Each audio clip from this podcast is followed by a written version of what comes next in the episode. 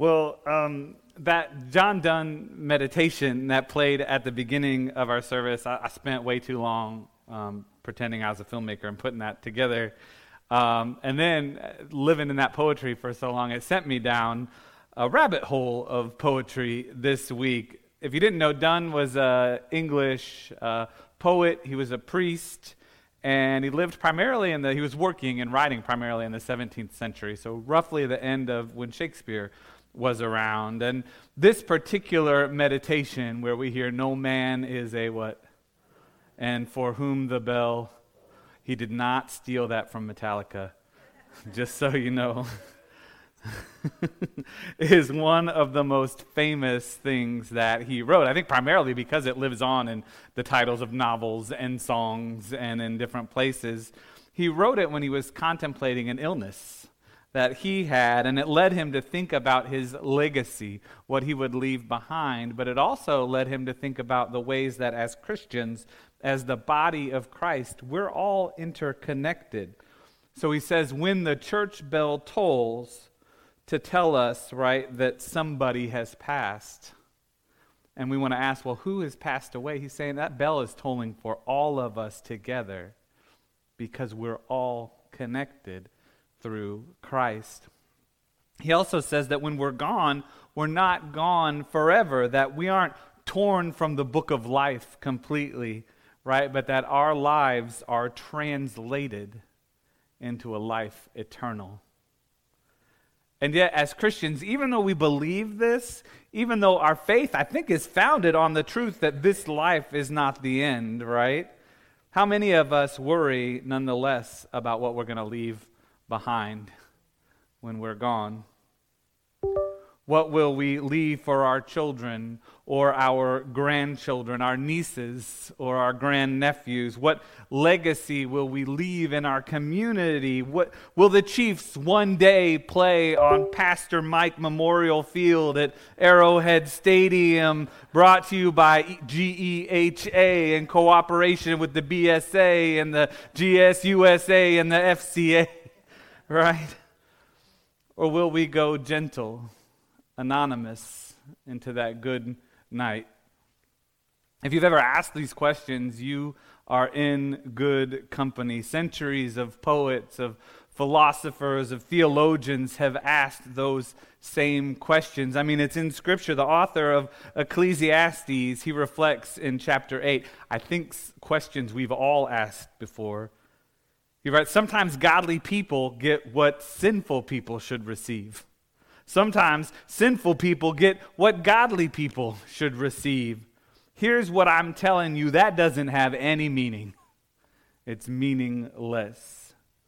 So I advise everyone to enjoy life. A person on this earth can't do anything better than what? Eat, drink, and be merry.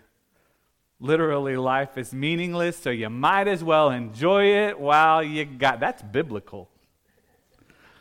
The major prophets, Isaiah and David Matthews, both echoed that sentiment eat, drink, and be merry, for tomorrow we die. Edmund Spenser, another poet a little older than John Donne, he put it this way in a love sonnet. He wrote, One day I wrote her name upon the strand but came the waves and washed it away. But I wrote it a second hand, by the, but the same tide made my pains his prey. Vain man, said she, that doth in vain essay a mortal thing so to immortalize, for I myself shall like to this decay, and eke my name be wiped out likewise.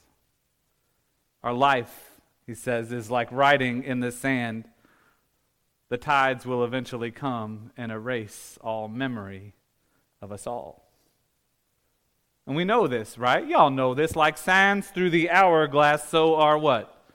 The days of our lives. Y'all, you, you are literate. That's what you are. and finally, one of my favorites, it's the title of a really good episode of Breaking Bad, too, is Ozymandias by Percy B. Shelley. He wrote, I met a traveler from an antique land who said, Two vast and trunkless legs of stone stand in the desert. Near them, on the sand half sunk, A shattered visage lies, whose frown and wrinkled lip and sneer of cold command tell that its sculptor well those passions read. Which yet survive, stamped on these lifeless things, the hand that mocked them and the heart that fed. And on the pedestal, these words appear My name is Ozymandias, King of kings. Look on my works, ye mighty, and despair. Nothing beside remains. Round the decay of that colossal wreck, boundless and bare, the lone and level sands stretch far away. Look on my works and despair. What remains of our legacy when we're gone? What about all the things we've made, all the things we've built, all the things we've bought? Stretches of ruin and empty sand. It's kind of a dark place to hang out all week, to be honest. These poets, philosophers, theologians, they, they, they weren't preaching good news in their works, but Jesus does. And so in our scripture for today, Jesus brings us good news about our legacy. He is the good news. And so this is Luke 12, verses 13 through 21. Someone in the crowd spoke to Jesus. Teacher, he said, tell my brother to divide the family property with me. Jesus replied, Friend, who made me a judge or an umpire? Today it should say referee. Referee between you. Then he said to them, Watch out, be on your guard against wanting to have more and more things. Life is not made up of how much a person has. Then Jesus told them a story. He said, A certain rich man's land produced a very large crop. And so he thought to himself, What should I do? I don't have any place to store my crops. Then he said, This is what I'll do. I will tear down my barns and build bigger ones. I will store my extra grain in them. I'll say to myself, You have plenty of grain stored away for many years. Take life easy eat, drink, and have a good time. But God said to him, You foolish man, tonight I will take your life away from you. Then who will get what you have prepared for yourself? That is how it will be for whoever stores things away for themselves, but is not rich in the sight of God. This is the word of God for the people of God. Thanks be to God. Let's pray. Lord God, we do thank you for your word. We thank you for your son who came to teach us what it means to follow you, what it means to be the people that you created us to be. And so I pray today, Lord, that you will speak to each of us, that you will abide in our hearts, even as we abide in you. It's in your name we pray. Amen. So here's the scene. Jesus has been teaching a large crowd of people. Like, it's so big, we read that people are stepping on each other, try, just trying to hear Jesus, to be near to Jesus. And ironically, right before this, this young rich man raises his hand, Jesus has been talking about death. He's been talking about how there are those who might kill our bodies, but they can't do any more to us than that. He tells the people that if they follow his teaching, they might be brought up before the courts or the synagogues or the religious leaders, but the Holy Spirit will be with you, he says, and the ultimate judge will free you. He tells the people that the worth of things in this world might be counted in pennies, two pennies for five sparrows, he said. But that we, you and me, our lives and our souls are priceless to God who numbers the hairs on our head, he says. You are priceless to God. You hear that? Your legacy is not numbered in pennies. Your life and all that it means cannot be reduced to a dollar sign. I hope you hear that today. But then a guy in the crowd, just as Jesus is getting going with the good news, raises his hand. He's like, Yeah, Jesus, that's all good stuff you're preaching there. That's really good news, man. But like Can you tell my brother to give me my part of our inheritance? To which Jesus replies in a very Jesus manner Dude, your brother is the worst. Like he should totally give you your inheritance, like right now. Thank you so much for interrupting the Son of God, telling people that all people are priceless. The Son of God telling them that God offers all people salvation. Thank you so much for interrupting me over this squabble you've got going with your brother because it's way more important than the good news, right? That's what Jesus is. that in your translation, Ken? No. That's not what he says. Jesus replied, Friend, who made me judge or referee between you? And then he said to them, Watch out. Be on your guard against wanting to have more and more things. Life is not made up of how much a person what has. Because Jesus knows that the things we have, the stuff we accumulate, are like scribbles in the sand on the beach of life. Eventually, the tide's going to come and wash it all away. The stuff of life are like monuments that might be impressive at the time, but will eventually crumble away into ruin. Look on my works, ye mighty, and despair. Life is meaningless, says the author of Ecclesiastes and the singer of Tripping Billies. But Jesus amends this statement. He says, A life measured by the stuff of this world, that's meaningless. Life is not made up of how much a person has accumulated, whether it's money or titles or tiny dogs or storage units full of, of, of everything. But we, we like to measure our life by our 401ks or by the size of our salary on a paycheck or, or, or we get our life worth confused with our net worth. Who's ever of us known someone or been in this situation, right? Tell my brother to divide the family property with me. How many arguments, how many families get broken up when it comes to an inheritance? And when Jesus hears that demand, he hears three relationships that have just been reduced to property, to things, to stuff. Three lives measured by how much a person has. First, there's the father of these two sons. He's died. And what legacy has he left his sons? What do we know about this father? What is the sum total of his worth to his two sons? It's the sum total of the worth of his property, right?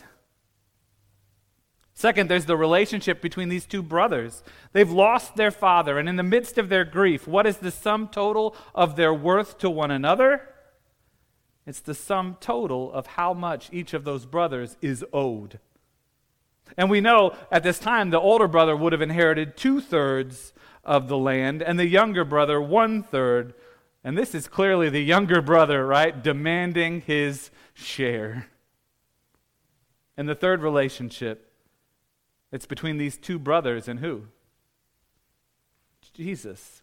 I mean, Jesus is right in front of them. Jesus is te- teaching them about the promise of eternal life, teaching them that they are worth so much than the net worth of their property. Jesus, can you imagine? Like, Jesus is literally sharing the good news with him. Like, you can't get much more literal than the kingdom of God coming near than Jesus standing right in front of you. And do they hear Jesus? No. They're too busy writing about their love of sums and totals in the sand, who is worth how much and who is owed what. I mean, the kingdom of God is right there in front of them, and they're too worried about the tiny kingdom of their own making to see the hope, the joy, the peace, the new life that Christ is offering them. How like those brothers are we? How often, when we judge the worth of others or even our own worth, how often are we, how often, when we think of the legacy that we're leaving behind, how often do we think of how much stuff we have or how much stuff they have? Which is why Jesus told them this parable about a man who brought in such a large crop that he didn't even have enough room to store it all in his barn. So, what did he do? Did he share it with his neighbors? No, did he give it to someone who didn't bring in enough? No, did he, did he, did he share it to the, with those who have nothing? What did he do? He built a bigger barn, naturally, as one does. God blessed him with a bumper crop, and he chose to bless who? Himself. But not even, like, not even himself now, though, right? Like, he jo- chose to bless himself later.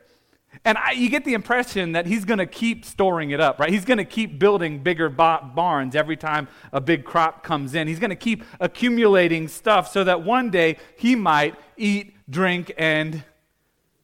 Only, did anyone else get the impression that one day is never going to come for this guy? Like, that's the insidious thing about accumulating stuff. There's always more to accumulate. That's the insidious, insidious thing about building and basing your life's worth on your net worth. It's never enough, right? Ken shared, what, two weeks ago, that it was a John Rockefeller, right? John D. Rockefeller, when we started this series, he said, like, the richest man in modern history, someone asks him, How much will be enough, John? And he says, Just a little bit more. Eat, drink, and be merry, for tomorrow will die. Only for the man in the parable is not tomorrow. Because God comes and says, You foolish man, tonight I will take your life away from you. Then who will get what you have prepared for yourself? He will die when? Tonight. And will he get to eat all the grain he's stored? No. Will he get to drink in the barns that he's built? No. Will he be merry? He will die tonight.